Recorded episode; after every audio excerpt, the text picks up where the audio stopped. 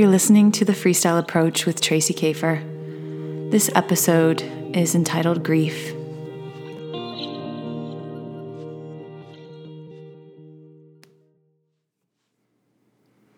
Hey there, it's Tracee with the Freestyle Approach. Um, if you are feeling good today and you don't want to engage with this topic, I would go ahead and give this one a miss. But if you're feeling drawn to listen to this message, I would like to talk about my current experience with grief.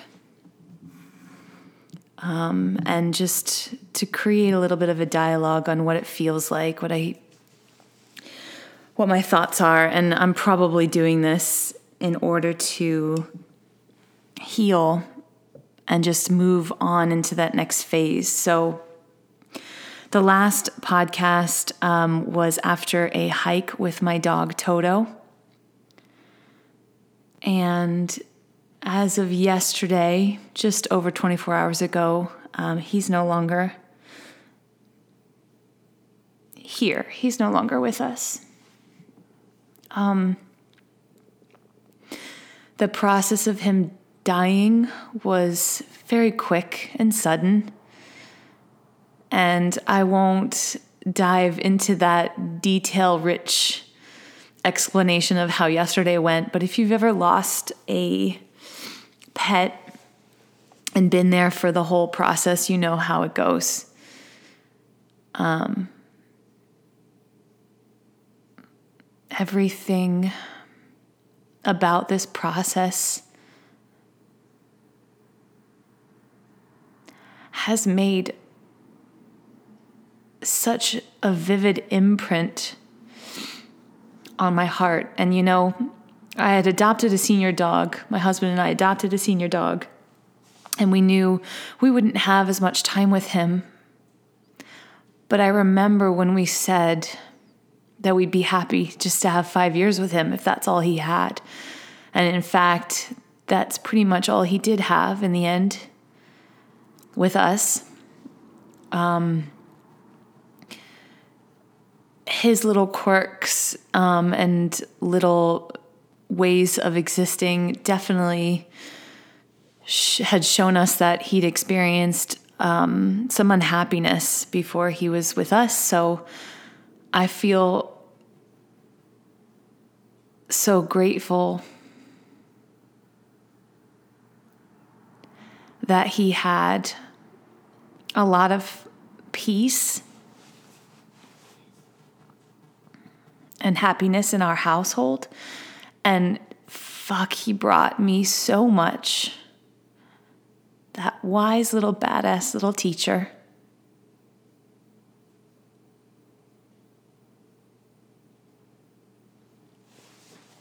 it was really it was a really a big honor to care for him and to try to make him comfortable and happy and in turn feel him mirror that to us back to us in his own way um, i really understood him you know i wouldn't say that people who came into contact with toto would have bonded with him deeply because he didn't really have it in him to deeply bond with a lot of different people and beings, but he did with with my husband and I.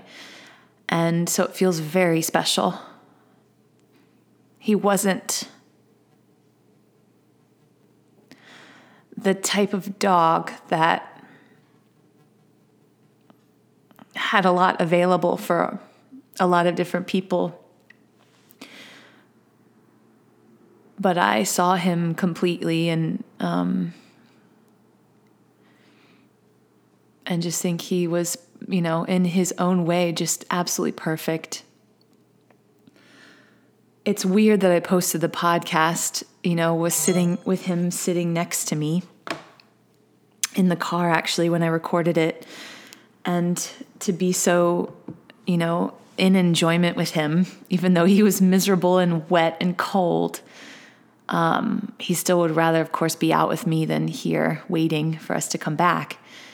And I felt very drawn to come on here, you know, just a couple of days later and talk about him a little bit and to talk about what's what this form of grief is feeling like for me. Um, I don't know how you out there who is listening have processed grief. For me, what it feels like, you know, his his life presence dropped out very quickly and very unexpectedly, although you could probably argue that he was old and on his way out anyway. But he was still pretty doing pretty well, and so it wasn't it wasn't completely expected at this moment, in this month, in this day. But it's like their energy in this life drops out so quickly that you also have to feel that emptiness where their presence was, and you have to fill it in order to hold it and what it seems in this manifestation of grief, what it seems is I've it's just been filled with the most vivid impressions, imprints, and memories of him. And it's like they roll in like waves. Some of them are very small, some of them are very fast, some of them are very big. And in order for me to honor that process, I feel like I I'm holding space for each and every little memory that steps into and falls into this void. And it feels like in honoring him and doing that and remembering that and even voicing it with my husband, that gets reintegrated into your heart because really, you know, beyond the mementos and beyond all the things that you see where they inhabited in your spaces, all you can do is carry that in your heart.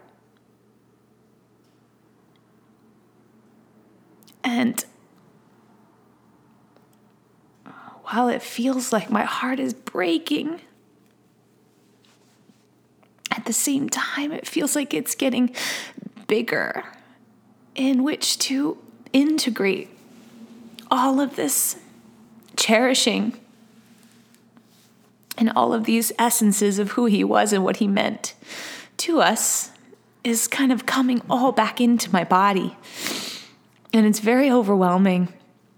And it's very difficult to do this and also function in our in our like conditioned mindset and cultural landscape like going out today and running errands and everything feels very difficult.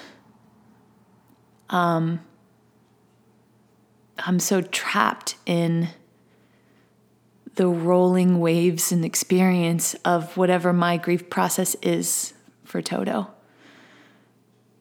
But I do feel like each moment I can hold for it feels a little bit more settled, even though it's devastating, feels a little bit more settled.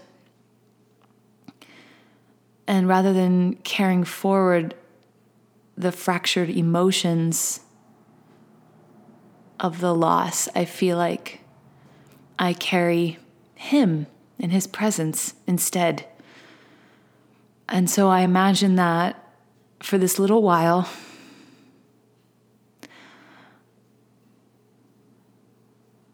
life is just going to be that much more painful as that's happening. But I know the right thing to do for me um, is to embrace that process.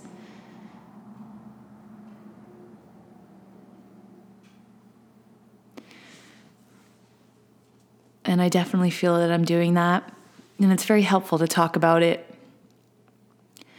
today, um, or the second half of today, is going to be so much about that intentional distraction. Um, in fact, there's so much that my life is going through right now. There's so much process that my body is definitely being dragged through it. And so those little distractions, not not the things that you do unconsciously, but choosing to fill your time to help break up these moments where they're really overwhelming is really helpful because my poor nervous system is experiencing everything it can possibly experience. In fact, right now I actually have a lot of shaking going on that seems to roll with the crying. And I think about mm, the tools that I had to process heavy things was so limited. And now I have so many. And I'm really grateful for that because I don't want to shrink my experience of life. I don't want to shrink and contain my experience of love because I can't hold this. And I know I can hold this. And the things that help you hold these things so that you can move through them organically is obviously breathing, remembering, honoring.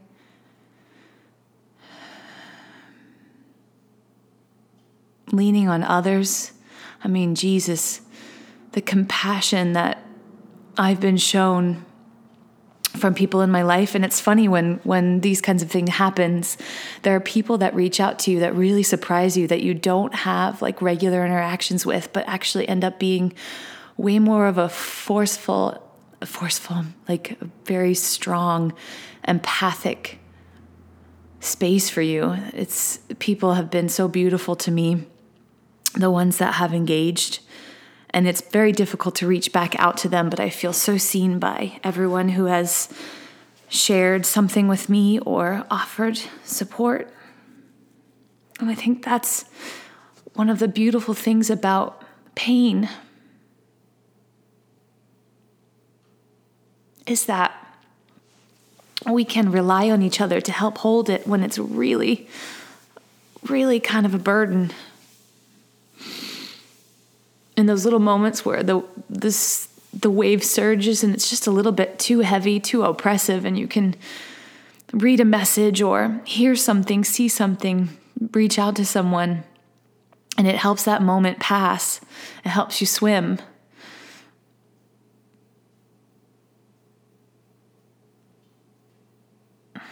I'm so grateful for that. I'm so grateful for people and family members and anyone who seems to understand what to say. And the thing is, it doesn't even matter what anyone says, just the fact that they reach out is amazing.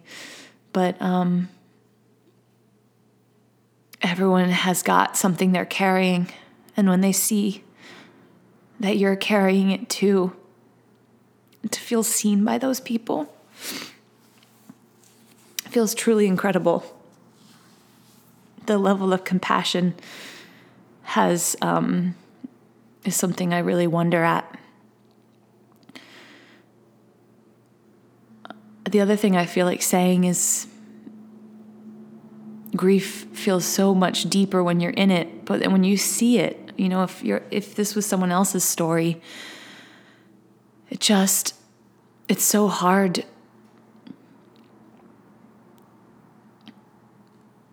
to really understand. I think that's why something about it is so isolating. Because even though you feel seen by people, you know that like you're so much further in it than they can possibly kind of understand because they're, you know, one step back or six degrees back from what you're experiencing. And maybe they don't identify with what's meaningful to you in the way that you do. And so even though there's all this support, there's also this tremendous sense of being alone which is sad and temporary. So, right outside the window right now is this beautiful baby tree. It's a Japanese maple, and they have those wine colored leaves. And, you know, my husband yesterday, I could tell that he really needed a task, and that was, you know, to lay little Toto to rest. And so I went with it, you know, and it, it made sense to me too. And the earth here, at least on our property, is so full of shale and slate and rocks and all this stuff that I was in awe of my husband's ability to dig. It looked impossible. And even when I stepped in to try, it was just, you just hit rock after rock after rock. It was so difficult and it took so long. And now he's out there. And he's gonna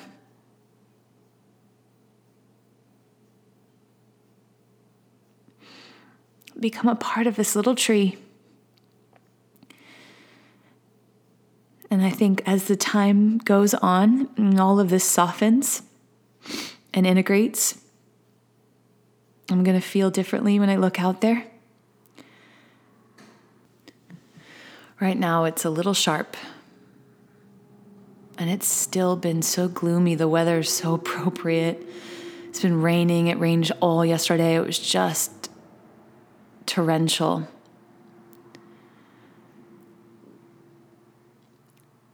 But right now, what I feel so grateful for is the people that I've come in contact with, and even, you know, things like a YouTube video. These, there's comfort everywhere. And I feel more inspired than ever to continue to provide space for the unconventional ways in which we experience life and healing because I feel like this is so such a big part of living and we need these spaces and we need permission we need permission to take the time that we need and heal in the way that works for us and find meaning where our meanings lie and that's what I'll leave today with your process is your own. No one else can dictate it for you. And there will always be people with which you can lean on when you need it the most. Thanks for listening, and I hope you have a beautiful day. You've been listening to the Finding Your Freestyle podcast. To learn more about Finding Your Freestyle, visit our website at www.findingyourfreestyle.com or find us on Instagram and Facebook under Finding Your Freestyle.